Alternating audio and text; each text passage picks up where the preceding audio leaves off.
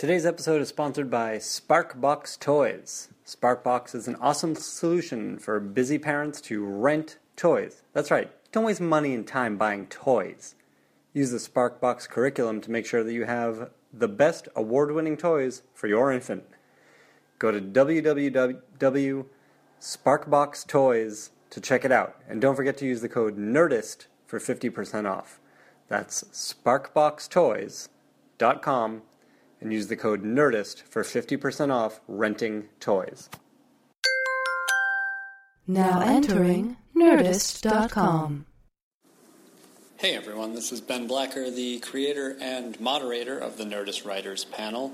I myself am a television writer, having written for such shows as Supernatural, Nickelodeon's Super Ninjas, and I'm currently working for the DreamWorks program Puss in Boots, which is available right now via Netflix. Uh, check it out, it's pretty fun.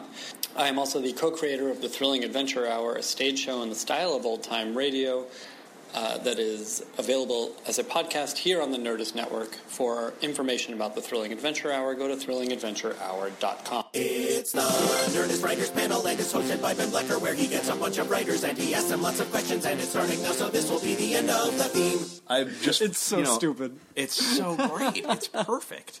This is what we're starting with. Guys, Ben Wexler's here. Yeah, it's so good. Thank you. That's very I nice. love it, love it's it, love uh, it. Paul Storm were kind enough to bang out a couple of theme songs. Oh man, they're it's very just funny. so funny. I love so if we're so if this is the start of the podcast, that means that people have just heard the theme song. Oh, I'm so delighted. How do you follow that?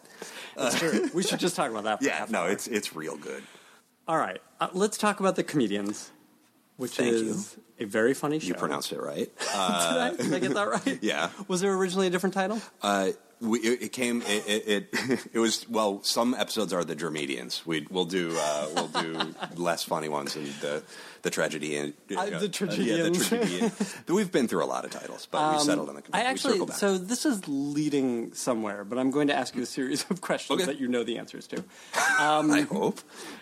The Comedians is, is premiering on FX uh, April on 9th. April 9th, and it's really good. You 2015, guys, I have watched uh, a bunch of episodes, and it's it's it's really Thank good, you, and it's you, like better than it has any right to be.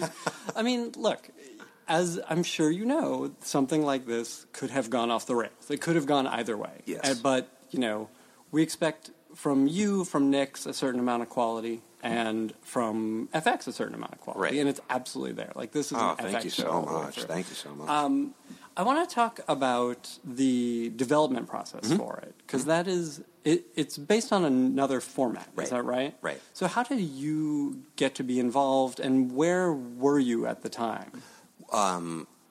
Th- literally, uh, literally, I was at Pain Quotidien on uh, on Larchmont, and no, and and this guy Mikkel Bondesen took me out to breakfast, and he's a producer, and he represents uh, Matt Nix. He's his manager, and he uh, and Matt, as you know, and I are friends from college. We've known each other since we were at UCLA together, many, many, many years ago, and. Um, Mikkel, I had worked with Mikkel on The Good Guys, which Matt brought me into. It was my first uh, hour long that I ever did. yeah, and we should say like you are kind of a long time comic. yeah, I've been I've just been around. I've but just been- having worked up worked with Matt on these couple yeah, of hours, and also shows. just having literally we were roommates and just shot Right. the shit for literally you know decades worth of time. So we're so you know we had that shorthand. I think he knew that coming in. So Mikkel came to me having sort of. Uh, gotten to know me on that show, and said, "I've got this. I've got two things I want you to do. One, I, I want you to work with Nixie again." And I was like, uh, "Sold, not a problem. You know, yeah, that's kind of a no-brainer." And then the second thing was, I want you to look at this Swedish show that I have that I that I own the rights to, and uh, I said before I even saw it, I was like, well, why don't I just bring Nixie onto that? Because he's I know him to be a funny guy, despite his, yeah. you know uh, most of his work being in, in hour long. I know he's really funny, and it would be fun to work with him again. Yeah, that was kind of one of my questions. Yeah, yeah. How he got involved. Well, I just I just said I was, I was like you know I, I know I want to you know I mean I love Right. Matt he's like a brother to me and I want to work with him again. This would be a this sounds like it would be a fun thing to do with him. So I watched the show. It totally was hilarious. Uh, you know, it's uh, Billy has a joke about you know being surprised that Swedes uh, could be that funny because you know it's like darkness six months out of the year or something. But but it, it is. It's like these. It's this incredibly dry. Um, very, very smart, very funny show, and it lives in the world that we live in. I mean, it's about ma- it's a show about making a show, and so it's kind of.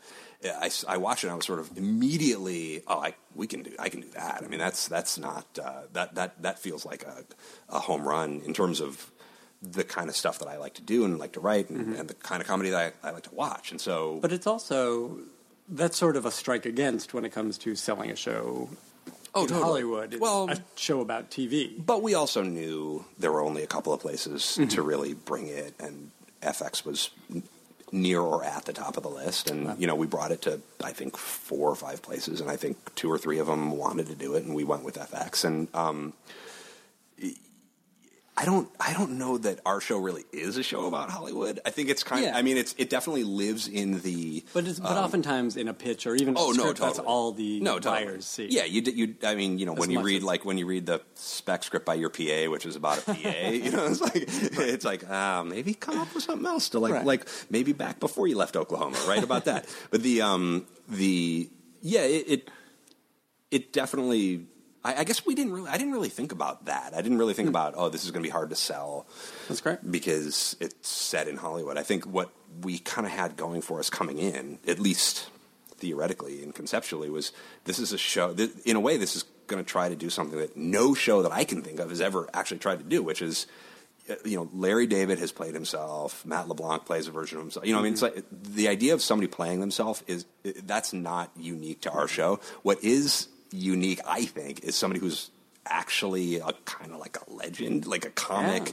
known commodity, a guy who like you feel like you know Billy Crystal, and so Mm-hmm. a guy like Billy Crystal coming in and playing a version of himself, I, there is nothing like that on television. It's it feels really risky. to Yeah. Well, it in- should. in, a fascinating, like a great tightrope tightrope way. Uh, it, the whole thing is a, it's a goddamn type. Of Um, sure. Every Uh, well, and I want, I want to get into Yeah. some of that, but at what point did Billy come on board? he by the time I came back to Mikkel and said, "Yeah, I want to do this, and I want to do this with Matt." Billy was already either officially on board or Oh, wow. interested. So Okay. Mm-hmm. the next step was to sit down and meet with Billy, and which was all, which was by the way going to be fun just as a meeting. Absolutely. you know, because you're just sort of like, oh, I've Here's a guy I grew up watching. completely, completely a fan of this guy. Um, I mean, I told Allison like I did uh, an impression. I like did Billy Crystal impressions at, at my sister's bat mitzvah when I was you know fourteen. So it was like you know this was one of the handful of people who made me want to do this stuff. So that was going to be fun regardless. And we sit and we take the meeting. It was what one of those um, just you just kind of know it just clicks. You know, you just have that.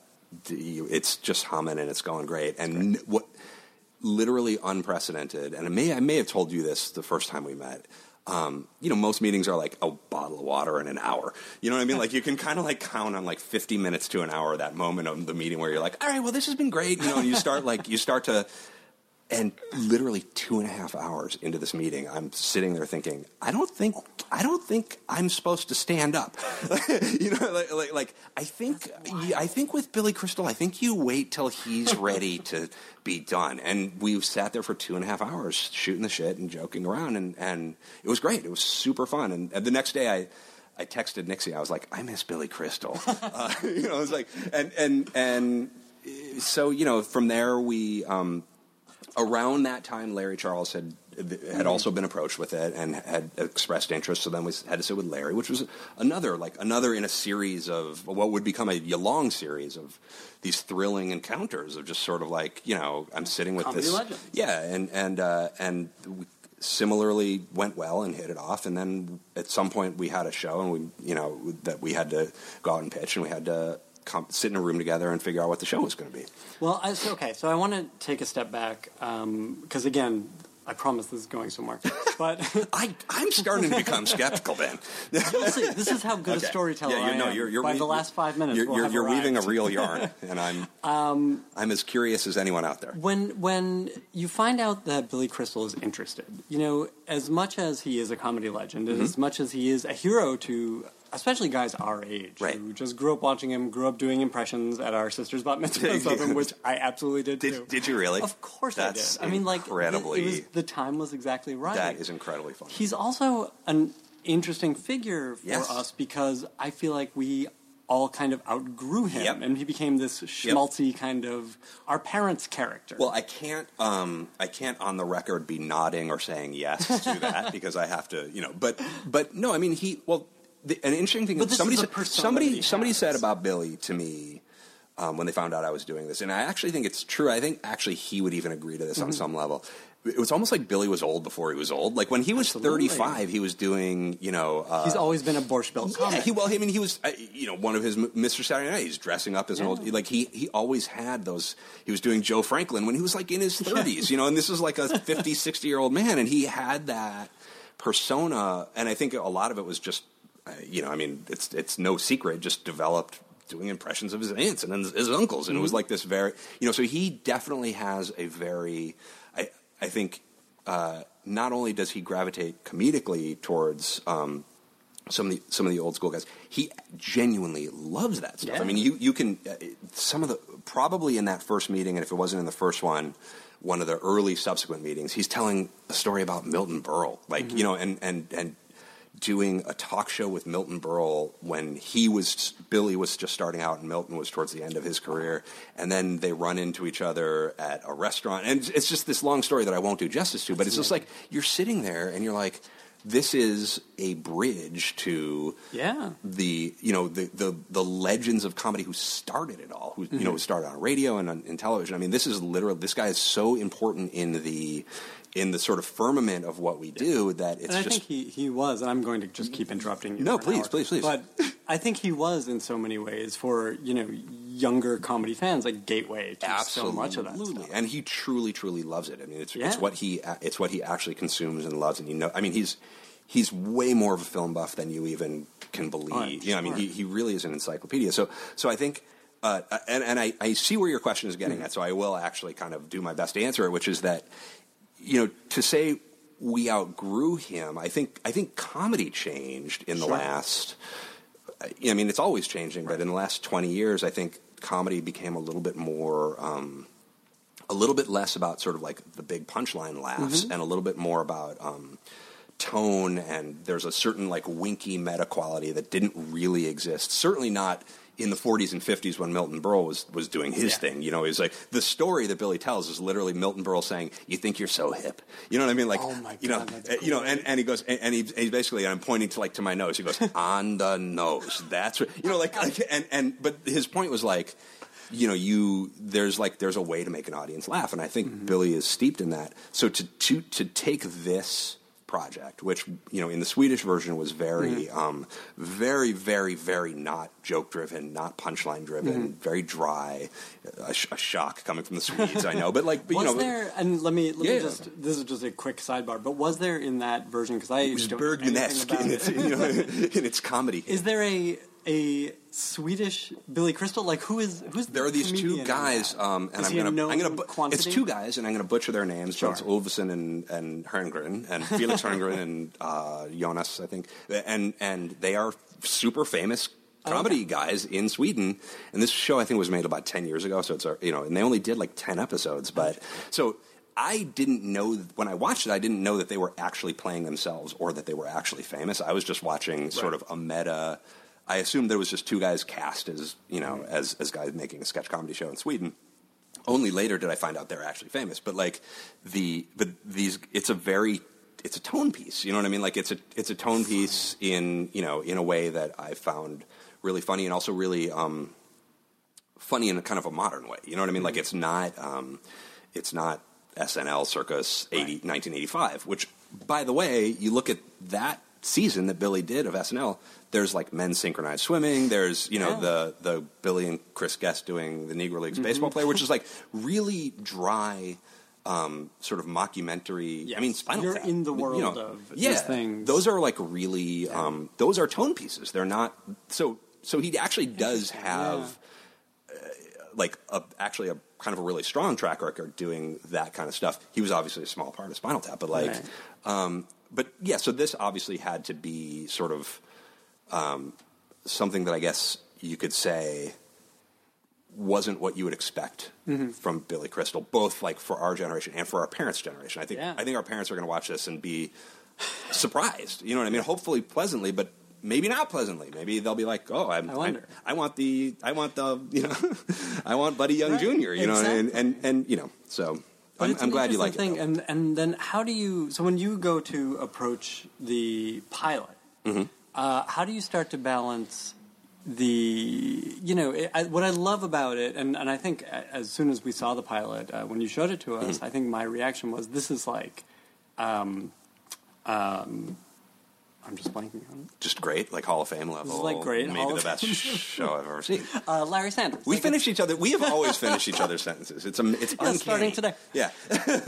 But it's like it's got a great Larry Sanders Larry- type yeah. feel where you're. Well, that I, by the way, I take that as an enormous compliment. That was which I one of the best shows that was one ever. of the Yeah. comedy-changing shows, Yeah, right? That we're absolutely. talking about, and putting a Billy Crystal in there is a potential fracture in that. Well, and that's but why- instead it turns into this really cool, interesting flavor. Yes. Well, and that, I think that's why. Um, I mean, in a way, you know, to the extent that there are really great moments and really dark moments in the process of making any show, Sure. the times that there were dark moments in this show, I think, were particularly sort of um, scary for me. Was because I, the minute the idea of this show sort of came about, I immediately thought. If this, if we do this right, this will be mind-blowingly. Can we say the F word on this? It's we- It'll be fucking awesome, awesome, awesome show, and in a way that because I think, um, I mean, Larry Sanders was probably my favorite television show at the time, and, and, and certainly in like the top five ever.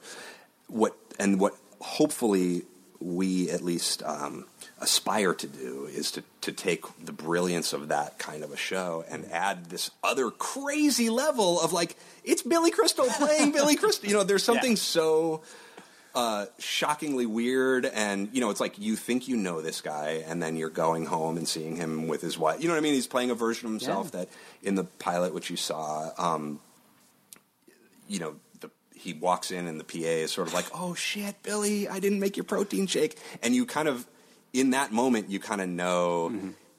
A week ago, he just tore her Right. a new one, and you know what I mean, and and and but he knows the camera is there, and he kind of like uh, you know he, he's sort of protecting his image. There's there's something that with a guy who actually has an image to protect, that there's a there's a level of comedy available there that you know we, we take obviously we take great pains to try to exploit it and to and to and to be true to, to that. And it's when it works, it's really fun. And truly, it, yeah. makes me really really it really makes me laugh. Uh, and it is genuinely laugh out loud Oh, funny, man. which I cannot Thank say for so every comedy on the air. Thank you, thank you. But I'm curious about maintaining that tone because it's not a tone that always plays well in a script. It's a hard, it, you know, because it's not laugh out loud in a script. Yeah, I, I you know it's So how did that come together? there's a there's an amazing i mean well one thing that was a, a very um, a, a sort of telling moment in, in our process was actually when we started doing auditions and um, and i had uh, we had this very weird summer where we were all kind of in different cities and and, and i had taken a pass and done a script written a script and it was it was this you know nothing's ever you almost can never read a script and know for a fact whether it's going to play or not. And that's why we do table reads, and that's why we, you know, hear hear stuff out loud and, and, and change stuff. But the first set of auditions we did, I think two out of the three first actors who came in, we turned. Larry was there, and Allison Jones, our amazing casting director, and uh, we turned to each other and we were like, "I would cast both of these people." You know, it was like we've seen we've seen three people on Monday morning, and I feel like we've found two. You know, and, and that never happens in casting. You Is that the material though? but well, and Allison, who was very you know um, generous and, and, and kind, said you know this, it's the materials, and and you know Larry, who's been around and knows a thing or two, was kind of like this is really you know this, and we we started at that moment. We started to get this sense of like. Um, Oh, this actually is going to translate from the page to to out loud, and then the thing that really um, for me, the thing that really sold it is Billy was in New York at the time, and we were reading New York actors, and there's basically a scene where, and this is actually lifted from the Swedish, a version of this scene from the Swedish show, where the star of the show, who in this case is Billy, walks up to the head writer and and sees uh, his like sweet Aeron chair, you know, like like the like the awesome mesh sweet expensive chair that this guy obviously like bought with his own money, and you know what I mean, like and and it just it's this scene that nobody ever really says it out loud, but it's just like for about three minutes, you just know Billy's going to walk away with this guy's chair. You know what I mean? Like, like it's just, it's just very clear. And the, the first time we saw, he put himself on tape reading with some of these actors. Mm-hmm. And the minute he walked into the frame, I was like, "Oh, we got, we've got something very, very special here." Because it's just, it's that that weird like heroin hit to the vein of just like you're just watching Billy Crystal like walk into frame with his you know that that face that you you know and and and his posture and he's being a dick to this guy and there was something and he's doing it in a very uh, subtle and, and wonderful, hilarious way. And that was that was for me. That was the moment where I was like, oh, okay, because I know in my head I know how it's supposed to sound and how it's supposed to look when you're writing the script. But yeah, that that's the moment where you're like, oh, this is actually on a screen. This is actually going to be funny, and that That's that was very cool. That's also, you know, the rare instance of so many heavy hitters coming together and it actually working, which I think Yeah. is is doesn't always happen in TV. you know, there are a lot of strong voices in there. Yeah. Not not even just you and No, Billy I- and Larry and Matt. And Josh is a very people- strong voice yeah, too. And and you know the thing Who we haven't even talked about. Uh, yeah. Well, and who's and who's just a genius in this show, and a genius in general. He's I mean, he's he's so so so good, and I think that to the extent that um, you know, to the extent that it works on our show, I think part of why it works is because we tend to not settle for anything that i that is less than sort of hundred percent uh, signed off on and makes us all, you know, five out of five of us happy. Hmm. Yeah. Uh, you know, and, and by the time, you, and, and more often than not, there's not a huge amount of um, rancor or, Sure. or, or, or, or friction that, to get to that point. But uh, at the times that there are, it always emerges as a better thing Mm-hmm. when, when we have found the thing that we all kind of can put our full weight behind. It's, Yeah. it's, it's very, um, it makes the show better. It really does, and I think that there's a there's an added level. This, uh, f- forgive me if I'm like jumping, you know, a, No, no, a- a question, but like there's an added kind of degree of difficulty on this thing, which is that degree of difficulty, but also um, uh, huge value added when it works well. Is that these guys are playing themselves? You know, what I mean, like like, and so these guys actually beyond just what would my character say, or d- this isn't this doesn't sound right coming out of my mouth physically. This is like I'm playing a version of a guy who has the same name as me and a lot of the same biographical information as I do, and so you also, you, in addition to having to do good stories and, and have sort of the the uh, the story move along and, and be interesting and be funny and have the jokes be funny, you also have to sort of like have Billy Crystal sounding like Billy Crystal in a way that his bullshit detector Absolutely. accepts. And that's just a you know so once That's when amazing. when we've the times that we achieve that, it's really good. It, I, you know, I mean, I'm speaking honestly as somebody who actually just likes the show. You know what I mean? Like, I really, you know, like I, I you know, I mean, I obviously you. That's great. There's that weird thing of uh, yeah, but, yeah, th- it's- but you it's are proud of. It's nice to have made a thing that you're proud It's of. It's insane. It's insane. It's so much fun, And- and too so rare in this It's so rare, and I've been around for. You know, I was saying to a buddy just today. I was like, I've been around long enough to have sort of fully uh, gotten to a point in my career where I. It really easily could have happened that I just wasn't going to make anything that I was super proud of. You know what I mean? And it's not for lack of um, trying, and it's not for I actually, you know, I mean, if I may, I think it's not even for lack of talent. It's just sometimes you just Absolutely. the baseball analogy is like you might not just you just might not get a good pitch to hit, and Yeah. you know what I mean. Like, and you can be a really good hitter, but if you don't get a good pitch to hit, you're not. Everything has to come together. It. And and like and and with this, so that's why this is so gratifying to me. Is that I've actually I would actually watch this show. I would absolutely watch. I would I would you know season pass and Netflix and binge watch this show. I love it so much, and um, and that could have easily not happened. And for that, I'm I'm unbelievably grateful. It's That's really, really cool. exciting. It's re- it's really you know And it sounds like there is is. It, the show does have that thing, which has been coming up a lot on these panels lately when we talk about shows that work, and that is this sort of. Democracy is not quite the right word, but everybody, you know, the, the strongest voices pushing on it, and everybody kind of getting a say on the beats of it, or the voices of it, or the stories that are told. And that makes for a stronger thing, whether Yeah. it's, you know, this or Breaking Bad or Friends, which are the ones that we've been talking about lately. Have you Couldn't worked- you find better shows to put me, to put we'll me in that, how yours that kind of out. but you know, I'm not sure I want to be associated with those to make uh, a quality yeah. product Yeah, yeah. is so hard, and it seems like this is a formula Well, that works. I, you know, much as it's no, I mean, I listened to your to your podcast with Vince Gilligan, or, or one of them. uh, You may have done more than one. And- Uh, I had just, several- which one? several which, chats with I'm Ben, but, oh, was it the middle one? That was one of the weaker ones.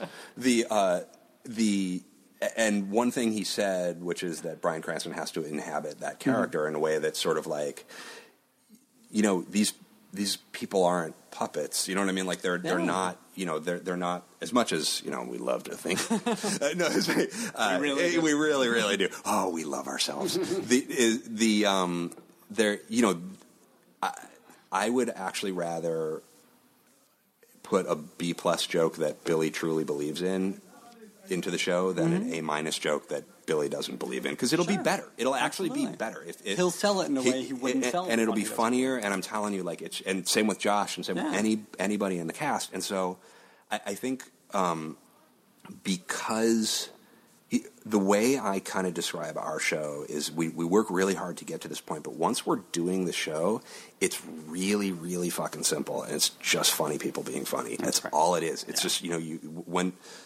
when we actually get on the floor with a script and, and are shooting it, and and by the way, you know we're incredibly fast and loose with the words, and I am too. And you know, and, and you know, I, nobody is precious about what's on the page. It's just you're watching a scene for.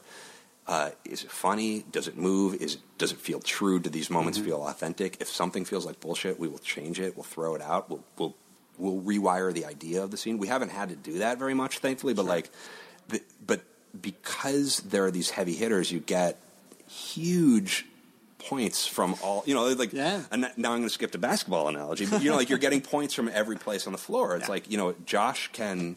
Josh, as an improv artist, is one of the best I've ever seen, and Wow. and he's he's so talented. And some of the biggest jokes in any given show might come from him. You know, just just straight up, um, either him taking something that was that was on the page and and adding a word and making it hilarious, or c- whole cloth. You know. Um, just improvs a line that's hilarious, and and, and same with Billy and Stephanie Weir, who's uh, who plays Kristen on the show, is a, just a genius, and and Megan and Matt, all you know, every single one of them can can kill you, just absolutely kill you, and and it's it's um, so that, and that makes you know my job easier because um, you want you want the hilarious stuff coming from Absolutely. our our director of photography, who's a great guy and a great director of photography, pitched something that was hilarious, and it's like that, That's that's in the show. There you go. You know, like that's Nice. a and it's not a big moment, but it's you know, it's like any, anywhere it can come from, it, you're you're delighted at that point. Is this the sort of- tired? Is this the sort of atmosphere that Larry Charles brings? He's I, he certainly um, uh, fosters it. I, you know, I don't I don't I don't know if he. I, I mean, he certainly he's he's an amazing um, presence on a set, and it's it's this it's really really fun to sit and sort of spend the day with him. I actually miss him a lot. He's he's um, in Morocco right now shooting a movie with Nicolas Cage, of course. Uh, uh, it's it's probably they probably won't get killed by terrorists. There's like such a small chance. But I would watch that movie. I would say The two of them I would being say chased by terrorists. May lightning strike me down right now if they ever get killed. by God. terrorists. You're doomed. No, no, no. It's it's fine. We're fine. There's no. Not even God Himself can stop this movie true. at this point. The um, the there's something about Larry that puts you at ease, and I can't exactly put my finger on it or exactly quantify it or put it into words. But he he um, he's chill, and he just kind of the one of the things that Larry brings to the show, which sounds like kind of bullshit, but I'm and our in the case of our show, it's really really not. He doesn't like to say cut. He just doesn't like to say the word cut, and it's like and it's it, it's something that I actually would have been really surprised. You know, coming into this experience, I would have been like, "Oh, that's you know, let these guys off the hook for God's sake. We've been you know we've been shooting for seven and a half minutes, and like and and but he he he really almost never, you know, he he. He, it's it's almost like it's a game of chicken, and you're just like, when is this guy going to take his foot off the? I don't think he's going to take his foot off the gas. And and so Eh, but but that is an example of I think it's it's a it's a wisdom that Larry has, which is he trusts that some brilliance will may.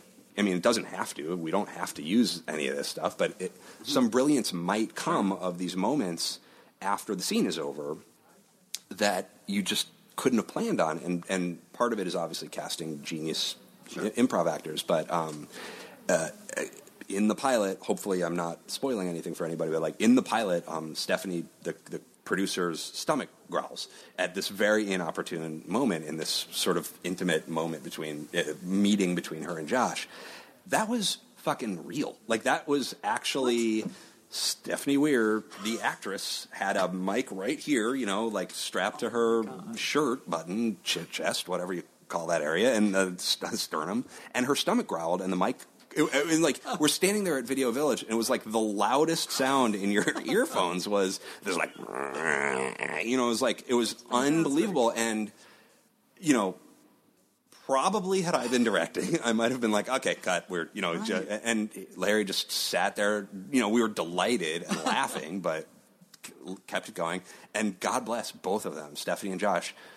In character, stayed in the scene and kept playing it. And she starts apologizing for her stomach, and it's just it becomes it's really one of the funniest moments in the pilot. and you, i lit, in a million years with a million typewriters, there's no way I could write that. Absolutely. you know what I mean? Like I, I just there's no way I would have come up with that. It's really it was great. That's really cool. Yeah. Um, have you just going back to you know you're you were running this room? Is this the first room you've run? No, um, I ran a show called Secret Girlfriend for Oh, Comedy right, of Central. I. I kind of de facto when we were working on The Good Guys, Matt was working on Burn Notice. Oh, right. He was off, He was you know, in and forth. Atlanta a lot. Uh, no, I'm sorry, Miami a lot. Um, and so I was kind of kind of de facto running Mm-hmm. that show, and you know have have been around shows Right. along those. Um, so yeah, I've run a, I've run I've run officially been a showrunner and also sort of Yeah.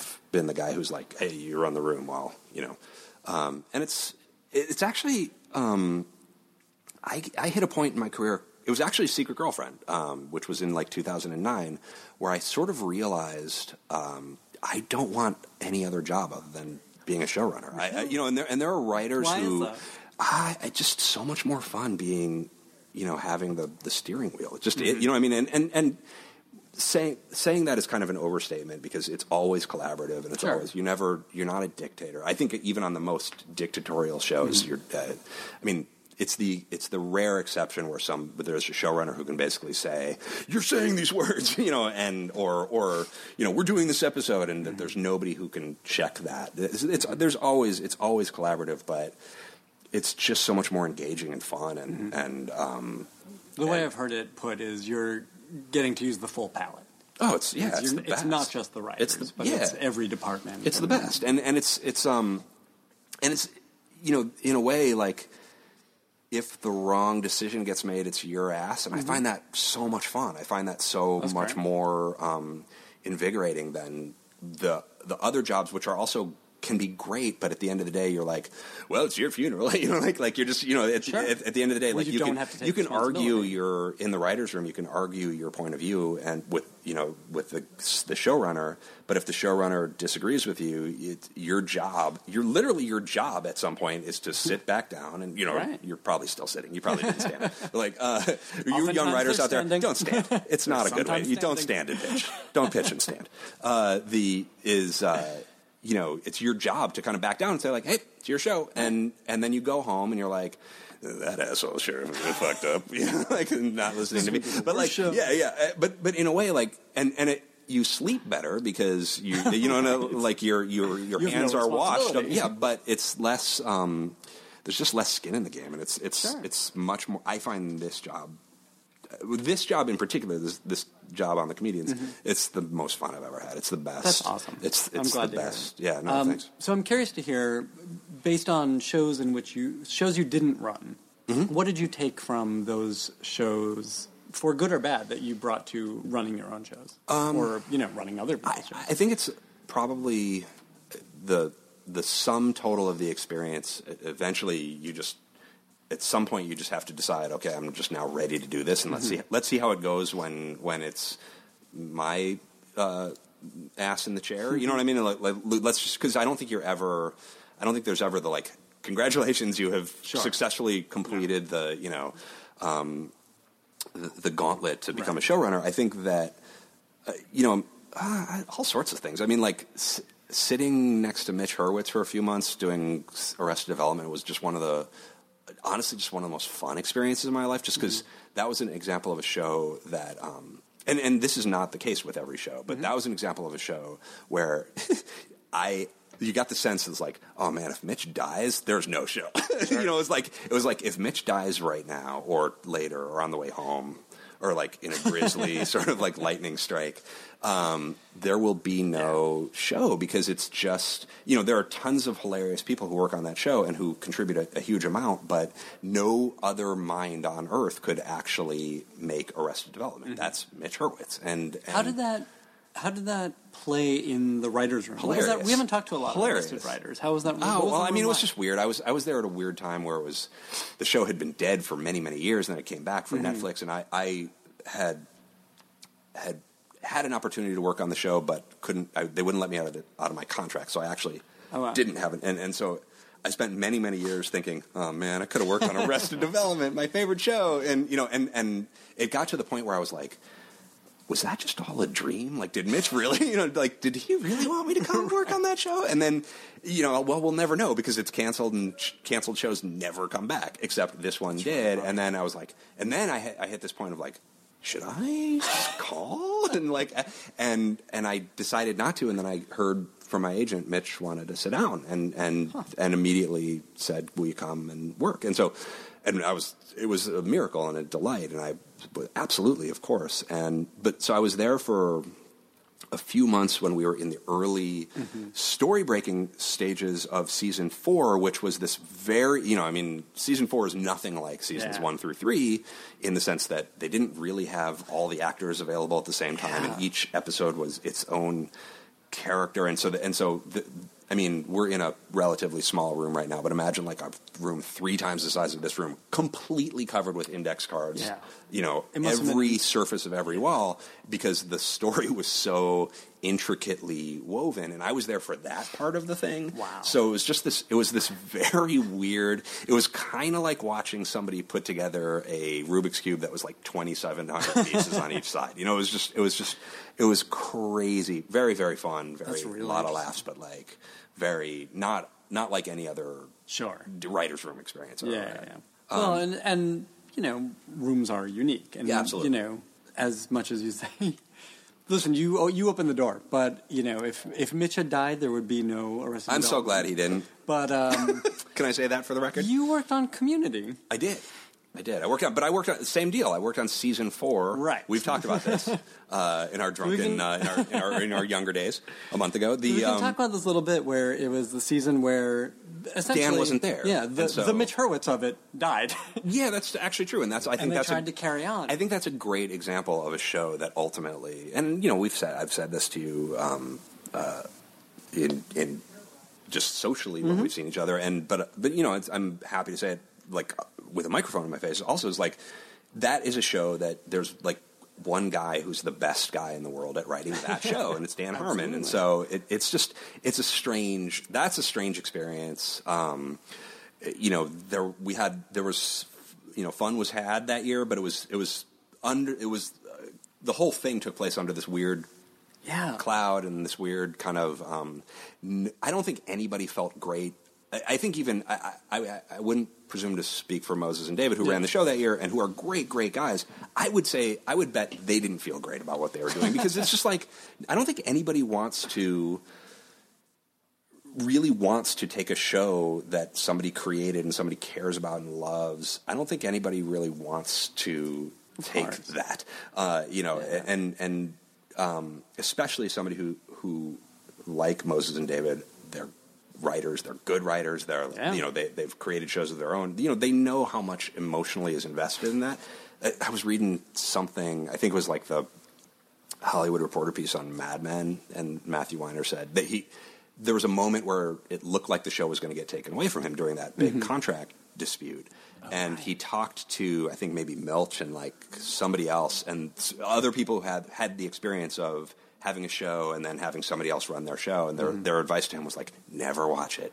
Never you know like and and I now for the first time in my life having this show that I care so deeply about um, I totally get it. If, if if I got fired from the comedians and somebody else got brought on to, which I really strongly discourage you FX if you're listening uh, from doing, the, is, is um, I don't think I could watch it. I don't think I could watch the show run by somebody else because it would just be there's no upside. There's you know it's like I, even though uh, theoretically like they're making you money, you know what I mean? Like uh, it doesn't it it seems painful. It seems Oh, like of it would be course. horrible. Of course, it's a weird imitation to Yeah. watch, and it's a thankless task. I mean, I, Yeah. we, we met with Moses and David Yeah. during that staffing season, Yeah. and they were like, "We don't. This is really hard. We're going to work really hard, Yeah. but we know people aren't going to like it. We hopefully will prove something. We'll Right. get a few laughs, but Right. like that's a tough, tough job. Well, and even even the the idea of we know people won't like it, it that for me wasn't wasn't that difficult. I'm a huge fan of the show, and, I, and I I came in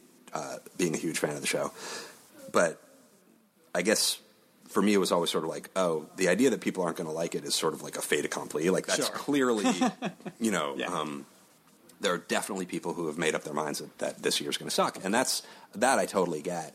The thing that um, that is tough is just the sort of I mean, I guess it would I assume I don't I didn't never really talk to them about this, but I assume it would be tough to be kind of like oh, Dan's sitting at home. You know, like the guy who cares most about this show in the world is sitting at home and feeling bad. And, and, and we're kind of, no matter what, we're the guys, Moses and David, we're the guys who sort of like took his, you know, are like uh, raising his adopted baby. You know, it's just, it's just, it's a weird, it was a weird situation. Yeah, so it- it that year wasn't that much fun. year. That year I wasn't can't that much imagine. fun. It, it was, it was, um, it just wasn't that much fun for me. But it was, Yeah. you know, one thing. It, it was a learning experience in the sense of, first of all, you know, and this, and this, this actually does apply to other. Uh, that cast is so good, and you you sort of realize how much that means when you have seven people who can just crush, just crush, you know, anything. Uh, that that is what that's a big part of what makes that show great. So It's I'm a- interested to see it. It's yeah, you know, totally. Yeah, Um, it's interesting too. I mean, it's we're, it's a it's a couple of different things we're talking about. You know, this Right. kind of playing with the toys of someone else. Which it's one thing Right. when it's kind of twice removed as that was. Right. It's another thing when you're a writer on staff somewhere and you're being Right. hired to execute the showrunner's vision. right. Um, and that's a great feeling.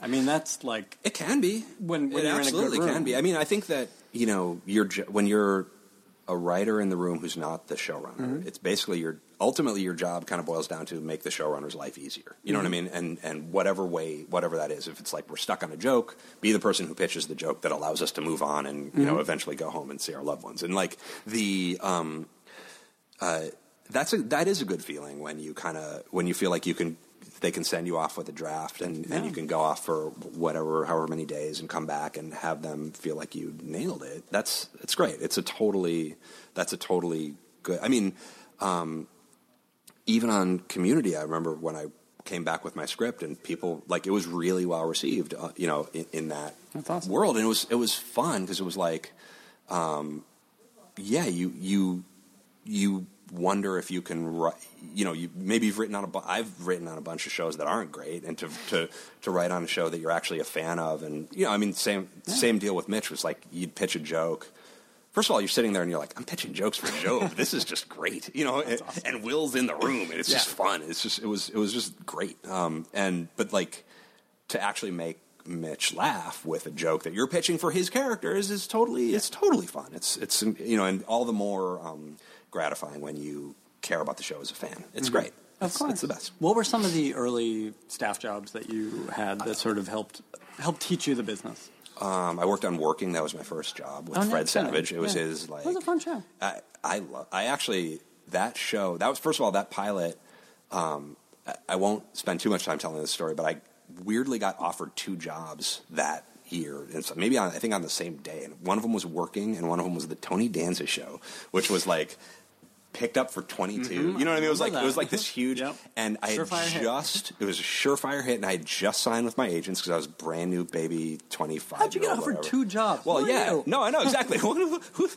Like i you know you could look at look into these baby blues and tell me i don't got the job. No way you Uh, can't do you're it. hired. yeah there You're you go. hired. i broke you down in less than 10 seconds. Uh, the- yeah. No but i know but you're but but it's it's the migraine talking more than more than you. But the um it, it's just this, it was just this weird situation where I was had sitting with two jobs, and my agents were very clear about a how fucking crazy it is that you schmuck who's never done anything have two job offers, and b like you're taking the Tony Danza show, you dumb idiot. Yeah. It's twenty, you know, it's twenty two, working I think was six or thirteen or something like that, but it wasn't. Uh, it wasn't a guaranteed hit. Like the Tony Danza show was a guaranteed. Not even God himself could stop the Tony Danza show from being a huge hit. And and I was like, guys, I really like this pilot working. I really, really, it's really funny, and I want to do that. And it again, probably if I were older, I probably would have done the more sellouty thing because it was Sure. I would have had Something more safer, fear. yeah. But at the time, I was just sort of like, I don't care. I, I barely, I barely own anything, and you know, like, and also it, it just makes sense to do the thing you like. And and that working wound up going two years, and Tony Danza got wow. canceled after like six or something like that. And it just it, that worked out in my favor, but that was a really that show I think actually was before its time. And um, if Yeah. I can do some like. Many years later, Monday morning quarterbacking, it probably should have been a single camera show, and they just didn't do. In single my mind, it is yeah, a single they, camera they show. Just so didn't funny. do single camera shows Yeah. back then, but it like th- it was a show that relied heavily on like fantasy pops and Mm-hmm. flashbacks and stuff like that, and it doesn't make sense. Like there's a disconnect when you're doing a live audience show with a laugh track that feels like whether. You know, I mean, you know you're Yeah. watching it on television, but it feels like you're watching a play. Then Yeah. to like jump into flashback, there's something jarring about it. Whereas had that show just been either made as a single camera, th- it would have been way before its time, Oh, ahead of its time. Who was the showrunner? Michael Davidoff and Bill Rosenthal. Oh, okay. Um, and, the, one of the funniest things anybody ever Yeah. said about Bill Rosenthal, he, he was telling the story. He was his mom was back home in like Scarsdale or wherever he grew up, and this this woman neighbor friend saw her in the grocery store and was like, "Oh, I love your son's show so much. It is so wonder. Everybody loves Raymond. It's just such a good." and she was Oh my like, "No, no, no, that's that's Phil Rosenthal. My son is Bill Rosenthal." And then uh, Bryan Behar, our writer on staff, just looks at Bill and he goes, "Wow, you're not even the most famous ill Rosenthal." uh, So yeah, so that's uh, that was that was those guys. and so this must have just been, and it was a, a good room. It was a healthy Totally room. good. Yeah, it was That's totally great. good. Um, Will Gluck, who's gone on to Oh, become sure. a famous movie Yeah, yeah. director. I meant to say I meant to say fancy by way of tweaking him. He's like a really really good friend. He, and he and I have been friends since then. He's made some great movies. He, well, he's and developed some great shows. He's Yeah. he's an incredibly smart. He at, even at the time there was a, I, I would say probably my biggest takeaway from that show was just actually just working with Will because he I think he was 26 or something like that and there was something about that guy that you just you just wanted to be in his office. You know what I mean? Like you just wanted to like hang out with him and listen. He had a certain he just had a leadership quality about him that was very cool to see and to watch and and uh, effortlessly uh, funny guy. He's just, just a great. that's really yeah. cool. Uh, he's been he's been a great friend. and you guys have worked together since a few Mm-hmm. times. Yeah. Yep. Um, the, uh, well, Michael J. Fox show actually. He he uh, sort of. I, I, was going to say I was going to like in slight jest say he twisted my arm to go work on that show, but um, the yeah we as recently as that and it was it's it's fine. I mean he wasn't around day to day on Right. that because he was prepping, uh, But it was Annie, his but, company like, who had developed yeah, that show. and you know, I mean, it, it's so funny because you you like you're starting out and you see these these people and and like they're they're the people your age who are like. Uh, getting lunches for other people, you know what I mean? Like, and and, and then there are like the people who are like forty and fifty who are like, you know, chomping on huge cigars. There are all these huge cigars in Hollywood. I don't know if you've been to Hollywood. It's amazing how, how huge the cigars are. Don't come, yeah. guys. No, you guys, It's it's, it's you won't you will not be able to breathe. It's terrible. but like um the you know there are these people who like have their own companies and you're like Mm. how the fuck did the, you know like and but then and then you meet Will and you're like well he'll be one of the guys with the company and he and he was he he did you know he, he was he just um he just kind of had he just sort of seemed like he knew how to navigate the the world in Hmm. A way really that was that was really very fascinating. But yeah, so um so I, I don't know. I, I just worked on a ton of shows. I, I, I've worked on some. It's more. It's it's bo- it's I. It's my story, and I'm bored by it. It's like, I know it's really Yeah, no. interesting to me. Uh, I Uh, I do want to take a step back though and find out how this uh, young Ben Wexler came to be offered two jobs in one season. Um, where where were you coming from? How did what was your entree entree to the business? I um my for the first thing I ever did was I started a humor magazine at UCLA, which um which actually your friend Chris Hardwick um I believe Uh, he's my boss. Yeah, oh, well, well I, I, I'm just looking at a, a picture of what appears to be his anus on the on the wall Pretty behind sure you. that's right. Uh, and no, but Chris was at UCLA and he contributed to that, and Steve Callaghan, who runs Family Guy, and, kidding. and Matt Nix. How Uh, funny. and these, you know, these were all just like guys who, ha- you know. So I, I started this humor magazine, and um, an agent, a small sort of boutique agent, was walking through Westwood one day and picked up the humor magazine. And this was like back in the days before the internet or anything. Mm-hmm. And he sort of looked and saw like the editor in chief Ben Wexler, and then he somehow tracked down a student directory because he couldn't just like Awesome. Of course. you know, so he You have to go get yeah, one. and so he found a student directory and called me on the telephone, the telephone, I believe it was pronounced back then in That's those really days. funny. And Left it a was, message on your answering left a me- left a message, and then I cranked the answering machine Right. up and I listened to the message, uh, and and the little toucan that uh, played the records was playing the It's a records. living. It was it, it is a living. You know what? It is. Uh, for Uh, this, well, wait for this, minute. I went to phonograph school. No, but so What, and, what was the impetus to even start this humor magazine? well, I was the I was the viewpoint editor at the Daily Bruin, which was Okay. the daily newspaper, and so I had uh, basically.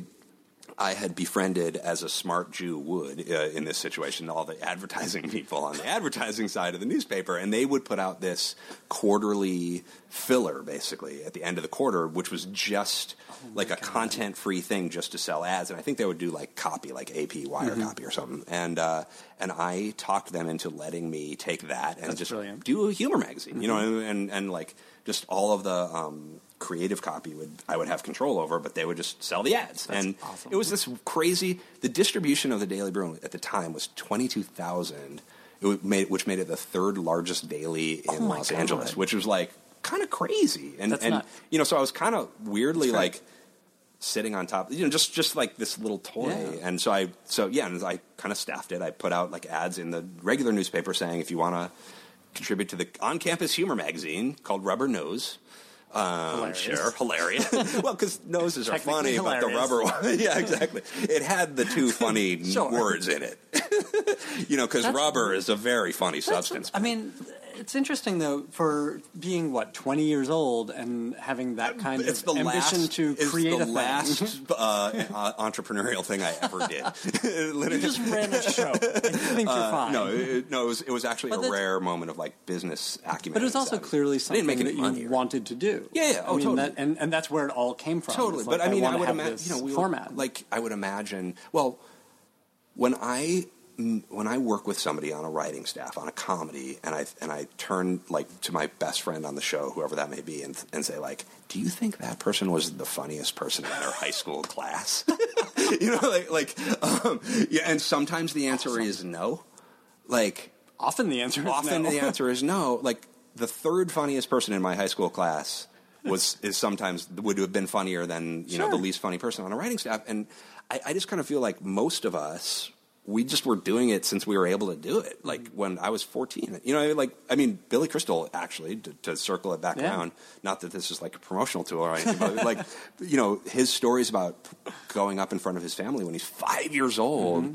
like to me that says everything because that's like that's just somebody who needs to do comedy and and you're going to find a way to do it one way or the other so that was the that was like the long story etymology of my thing and then this agent said have you thought about becoming a tv writer and i was like what does that entail because i didn't you know again like this was bef- there weren't um you know, like film schools in high school back then. You know, it was just Yeah. like I, I literally didn't even really know that there were TV writers. I think that I just sort of like had a vague sense. Mm-hmm. Absolutely. And so he said, "Well, yeah, you just write a spec." And I was like, "Tell me what a spec is." And then you know, so so I wrote a Seinfeld, and then from there I got representation Mm-hmm. Sure. work and stuff. And it, the whole thing took a long time. It was Yeah. years of being assistant and getting to being the guy who got the lunches and stuff like that. But eventually, eventually, it. eventually, and then I, I, I sold a pilot, which was another weird thing at the time to be 25 or whatever, and Sure. having not staffed selling selling a pilot. And then from that, I so we sold it to NBC, and NBC liked me, didn't like the pilot, but liked Right. me, and then they wanted. So I kind of had fans at NBC, and that's how I got two job offers on Mm-hmm. Oh, one that's day. really funny. That's kind of like you know What What was that pilot? Do you remember? this, it was called Significant Others, which was actually a great title, and it was It a about great title. So at the time, you'll del- you'll be delighted. Uh, uh, Matt Nix and I were roommates, and we had this awesome two bedroom rent controlled apartment in West Hollywood. We were like the two straight. I'm putting air, big time air quotes on straight uh, straight guys. Uh, and it, when we first moved into this apartment, our thing was we were like, this isn't a bet. This is just if we can't get girlfriends when we live in a place this cool. Inside of like six months, we have to take twenty dollar bills, We- and not not give them to anybody. We have to destroy these twenty dollar. We have to throw them into like the river, you know. So so, and then so we wound up God bless. Dopes. I met my now wife. Oh, wow. He met his now wife, and we were both started dating these women Mm-hmm. under the same roof. And so the pilot was basically like, and so our Nixie's and my joke was like, neither of us are ever fucking moving out of here. So like when we when it comes time to get married and like raise Right. children, we're just going to raise them in this crappy what what will be, eventually be a crappy two bedroom apartment in West Hollywood. So like the um, so that was the the idea of the show was basically two couples living in an apartment together. It was kind of like it was it was friends where they're all roommates. That's really funny. Um, and you know. It was it was the '90s. It was the heady days of television Absolutely. pilot comedy sales. So but it must have been like '90s comedies. I mean, it must have been very jokey. yeah.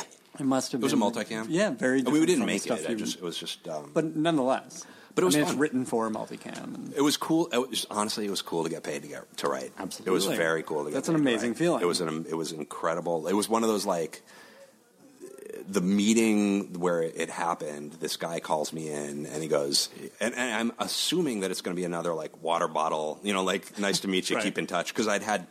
200 of those meetings of like, you know, yeah, I really like your spec and, uh, you know, keep in touch if you ever, you know. Mm-hmm.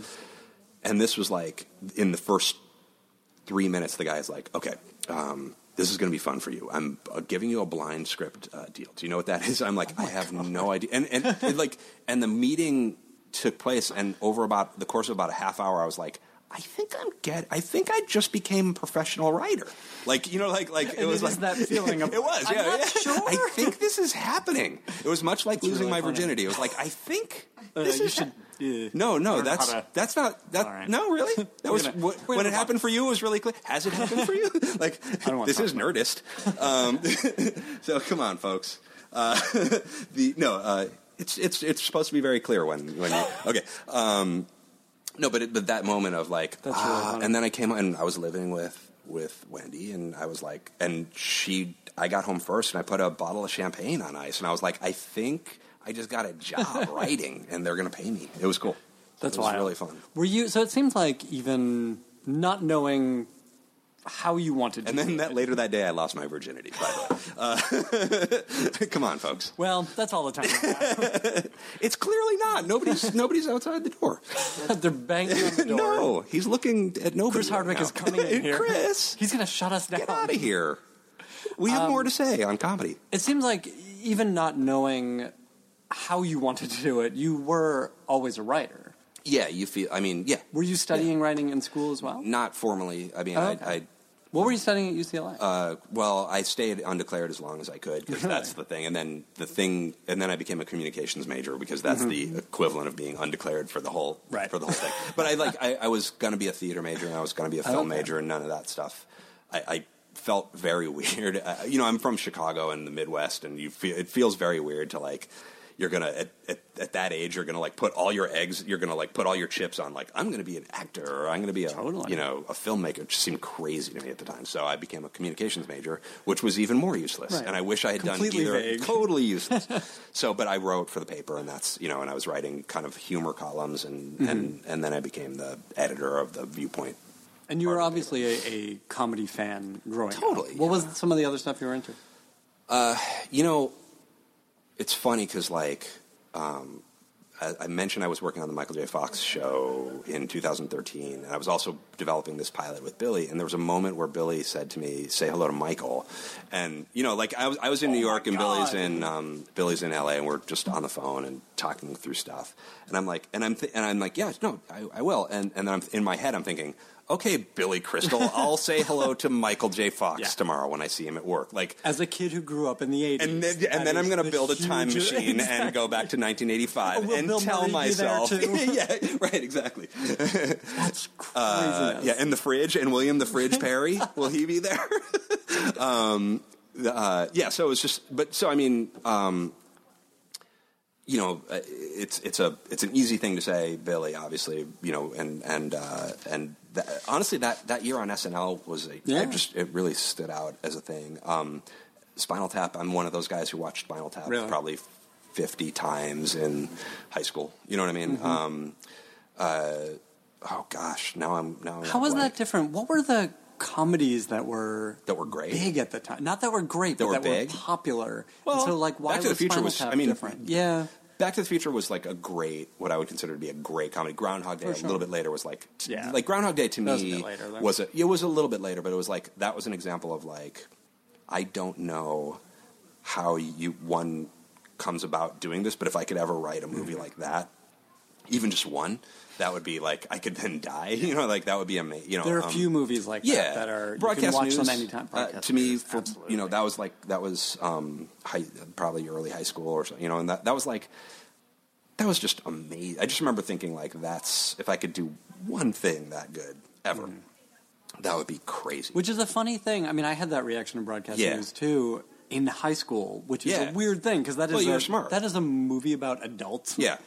and they behave like adults, unlike movies that are made now about adults. Yeah, and you I- know they were all the smartest characters, except even the dumb character was pretty. Smart. and we were kids and we liked it and i mean pro- like probably because we were nerds and we were like you know a little bit smarter but like but it was uh man the, i mean probably if i had to line up my 20 favorite lines of dialogue ever in anything probably like 10 of them are from that movie Sure. you know what i mean it's just it's it's um it, it's it's just great. It's it's great, great, great. And you know, and then The Simpsons came along, and it was just sort of like this mind blowing. Uh, you know, people now don't realize how crazy good The Simpsons was in, uh, and still is, but like was in light of what had come before. There was no template for something that Yeah.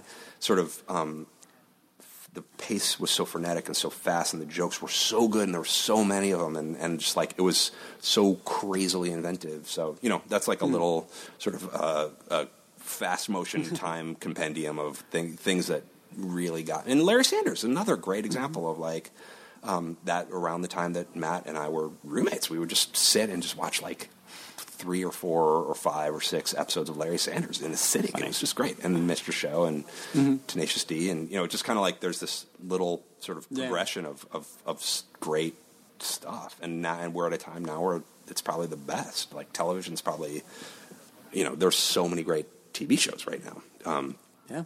I don't know why somebody would want to try to launch a TV show into this. It seems seems, like a terrible idea. great. It seems like a, a fool's errand Do you because it's call like, off the should we not even wait a couple years? Let's not cast till this. Better Call Saul. People are yeah, over it. exactly. People will be like, TV's not good anymore. And then it's like, bam, Remember that comedians. Renaissance? Oh, guess what?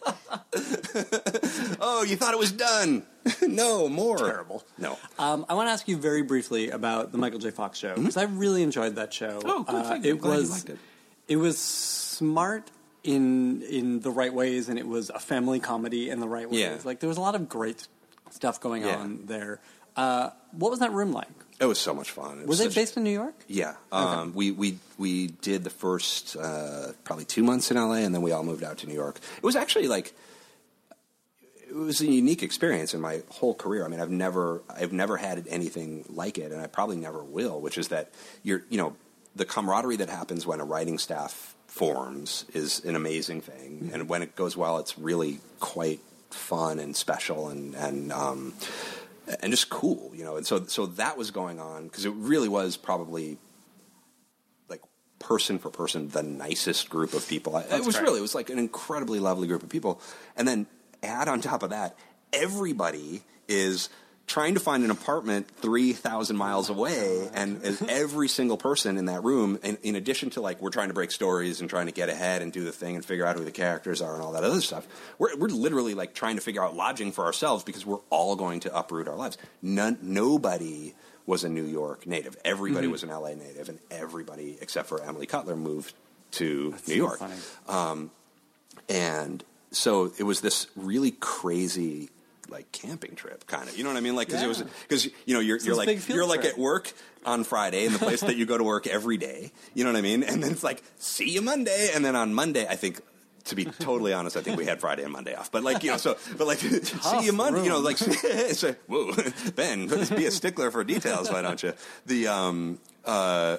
Yeah, and then Monday you reconvene in another writer's room that is o- instead of like overlooking like So the funny. hedges at Sony, it's overlooking the Empire State Building and the Chrysler Building and the 59th Street Bridge.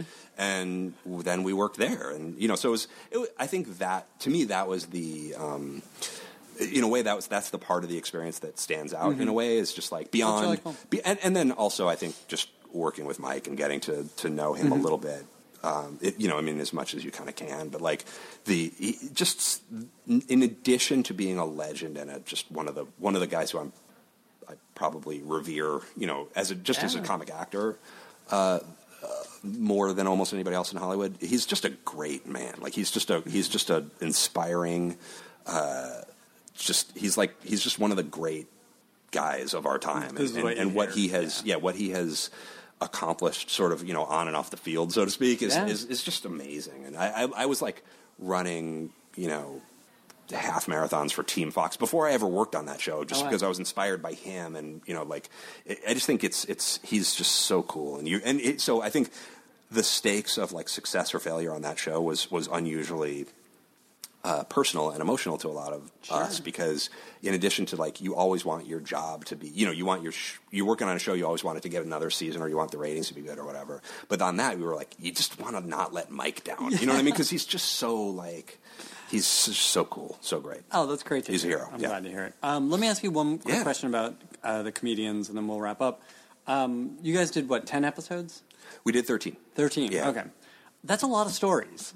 Yeah well I mean it, it's, it doesn't seem like a lot these days, but Right. it's still a lot of stories. And I'm curious about finding the right kind of stories for this show, and Mm-hmm. when you guys kind of discovered that.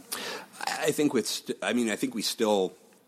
I think it's still a work in progress. Mm-hmm. Hopefully, I guess. But like you know, in, in the sense of well, I guess our. Um, you mentioned Breaking Bad, which is probably the best show of the last, in my opinion, Sure. ten years. I mean, it's just you know, we had a little secret, um, uh, sort of like. Only we discussed this, but like our little secret goal was to kind of become the, the, the comedy version of Breaking Bad, which was like oh, you're setting yourself up now.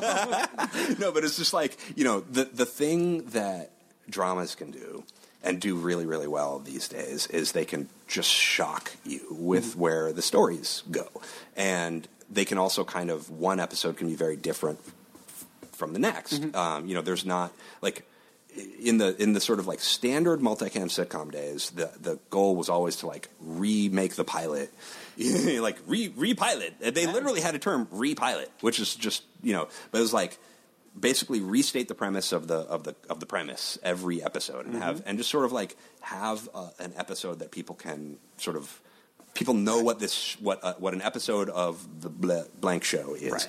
and with our show we we kind of try to um, subvert any sense of that there's a formula to a comedian's episode. And you know i think we succeed in large part and some you know sometimes there are probably episodes that are more similar to each other than maybe we tried to make them. But i think we've we've tried to kind of like sometimes we can do an episode that, that's pretty serious or you know that's that's um that has a huge left turn in the middle you know that you didn't see coming or that sometimes there's an episode that uh, one or two episodes I think we just re- I, we just really set out to just be as fucking funny as we could. You know what I mean? And just and just like and I, hopefully those are successful. But I think that the our goal and FX is incredibly um, both support. they- They're not just supportive of this goal. I think they're demanding of this goal.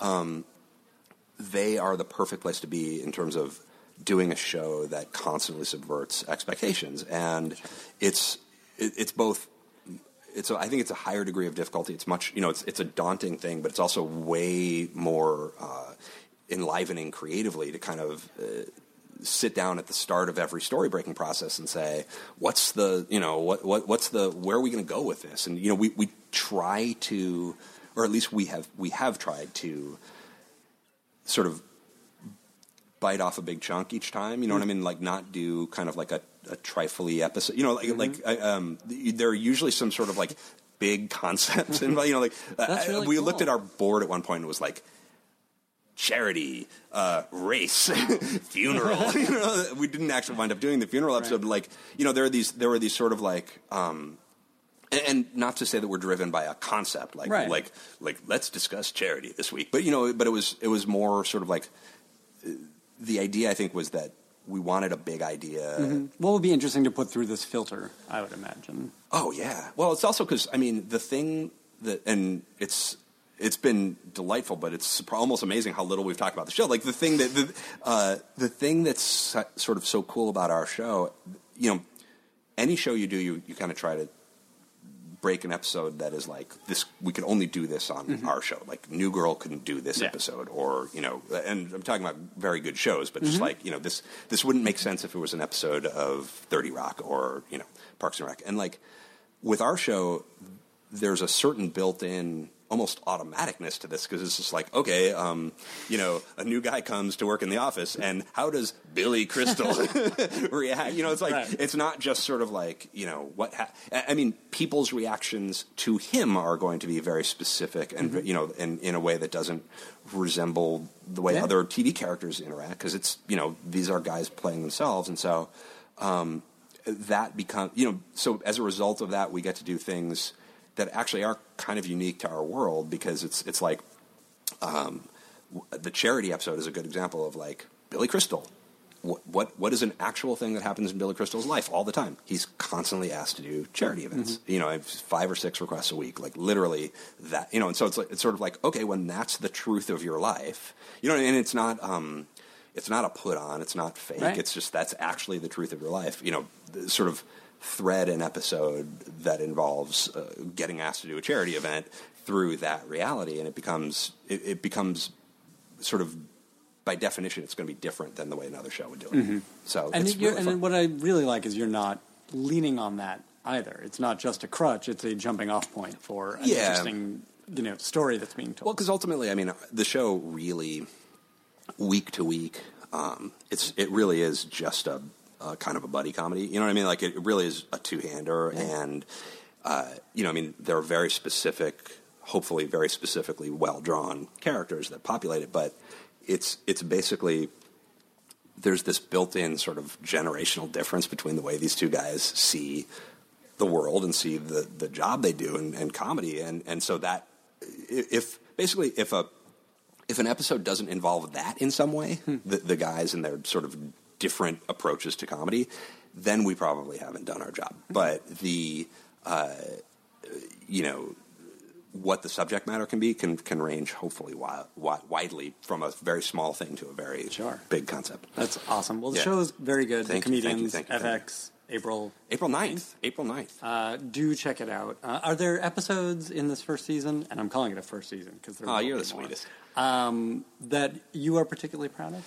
To be honest. I, I mean, this is going to sound so disingenuous, but I'm actually really, really proud of all of them. Shut up. Ah, Moving on. Fuck you. No, the the, the uh, yeah, there are a bunch, but there, I'm going to start. I'm going to get in, and then I'm going to start like I'm going to name a few, and then I'm going to name all of them. But yeah, like the charity episode's really funny. Okay. The last two episodes of the season are gangbusters. I'm so it's among the proudest. Accompl- I I love the last two episodes so much. They're very, very Oh, that's different. Um, you, I think those probably won't go out to press. So that's Yeah, that's actually stuff that you'll yet. actually have to wait and see, which is really cool. And um, uh, yeah, there's just uh, the right, race. watch Episode, the race They're episode's pretty 13 freaking great. Just watch them all, guys. Just watch them. what's the- what, you- what Uh, else do you have to do? What else are you watching on television these days? What's getting you excited or inspired or I- you're talking about with other people? You know, actually, I'll take that question and answer it the opposite way, which is I'm really bummed that Jon Stewart is leaving the Daily Show. Like, Sure. like- no, I mean that that, is, Yeah. that actually is an answer, but like you know, the the, the truth. Yeah. You know, when especially when you're making television, the irony is that you don't actually have a lot of time to watch a lot of television, and you, a lot of times, uh, literally all I have of waking uh, before I'm going to doze off on the couch is about a half hour, and if I if I have that, I will often just watch the Daily Show, and it's so so. I'm actually really like that was one of the few sort of entertainment news announcements that actually made me just sad. It was like Yeah. a gut punch of just sort of like, oh man, things are going to get less good. Uh, but are you, know, watching John Oliver though? I I haven't watched as much. great. Yeah, I, I got to watch more John Oliver. It's I'm kind of the only in-depth Yeah. reporting that's going Yeah. on, and he happens to be funny. right. Uh, uh, just on tele, like on new, Yeah. yeah, anywhere. As Um, a bonus, he happens to be Yeah, hilariously no, but I funny, mean, but it's I- great. But you know, I I, I love Key and Peele and Kroll show Mm-hmm. uh, in sk- in the sketch comedy world. I, Correct, I'm correct. Um, correct. I'm, I'm, I'm, you'll tell me if I get one Mm-hmm. wrong. Uh, I'm s- I'm slowly getting into Better Call Saul. Um, I, you know, I, Step it I love House of Cards. And um, oh, really? Incorrect. Well. I haven't seen this this season yet, though. I've only seen two episodes, And you're- and I know. And you know it's bad. It's Yeah. you're saying it's bad. You're straight straight oh up saying god, it's it's bad. laughable. Really? Yeah. Oh, that. But like, but the first two seasons you liked? No, Oh, you didn't. I've only seen two episodes total. Oh, total. I never. Oh, okay, touched so I'm this so I'm wrong. podcast. You see Oh, what you've done to That's me? amazing. This is great. and, and I feel okay about it. This is good. Now, They're what not going to let me into ATX this year, are they? We're gonna we're gonna switch seats. We're gonna switch seats real quick, and I'm gonna ask Ben, what is it about cars you don't like?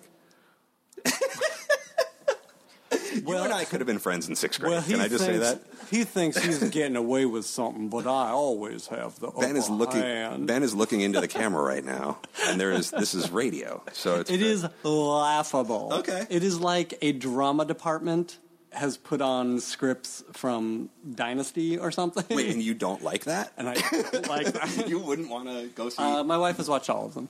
She took a I break do. from Scandal to watch House of Cards. Oh man, my wife, my wife. I once walked into the room. My wife was watching Scandal, and she scurried as though I had found her masturbating. it was like I have was like, nothing against Scandal. Sorry, nothing. Nothing's going on here. It was. It, it was like you know, turning on the light and just a bunch of roaches. just- I have nothing against Scandal. I feel I- like I've never seen it. It knows My what it good friend runs it. He's I a don't, great guy, but I don't I- I've watch never it, seen it. but I think it's. I'm sure know, it's It's fun. It's soapy. It's it's silly. Um, but I feel like House of Cards pretends to be better than it is. well, that could be. It, it has That could be the pretension. case. Um, Aristotle over here agrees with me, nodding his head. Aristotle, what? Fervently. Why are you ganging up I'm on me? So I- no, no, I it's fine. interrupted you. No, I, but I, it's not. Like, by the way, I don't have a dog in this fight. It's like, I, like, uh, oh, I'm the defender of House of Cards. I don't care. It's just a show I watch. I can't believe we're Um, going to leave this all in. we have. We got to leave this in. We'll leave this. You're gonna leave this in. Uh, we we will it's me saying, "Oh, Veep," because you're Veep. per- Veep. I like. Veep. Yeah. So I got that one. I got, got that one right. correct. That's fantastic.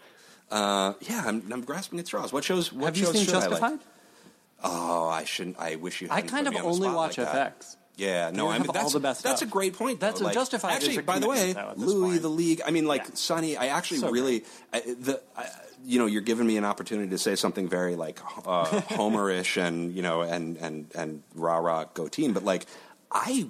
My career goal was like to get a show on FX. I didn't think I'd be able to do it. It's the only, it's the only uh, channel I watch, especially for comedies. It's it's great. I like, uh, yeah, I forgot to mention all of those shows, and they're all great. Like I actually, Absolutely. you know, even like even the shows that aren't great, great, I, I enjoy them every single time out. And I will say, Sunny is actually probably the only comedy that guarantees me a laugh out loud, an actual out loud laugh, which never, you know, as, as a comedy person, you kind of know, like that's Uh-huh. Absolutely. very difficult. That's It's very rare. difficult to make somebody laugh in their house out loud son, it- for like ten years. It's so good. It's so good. For sure. Those are all good answers. Okay, thank you. Except for House of Cards, which we'll just we'll just uh, Um, oh. strip. We'll just it. strip to the waist and out back and just engage in Uh, I listen, to Netflix. I like Fisticuffs. Kimmy Schmidt a lot. Oh, um, I haven't seen that yet. It's a lot of fun.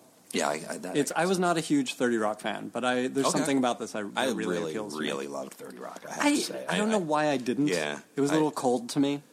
okay. Um, I did laugh. Yeah. That said, like Yeah. the comedy is pure in an Arrested Development kind of way. right. Like it's right. a little no, I know. off there's- to the side, yeah, but they're, it's they're very not fun. trying to be um, uh, heartfelt. you know, in, in, in a way that.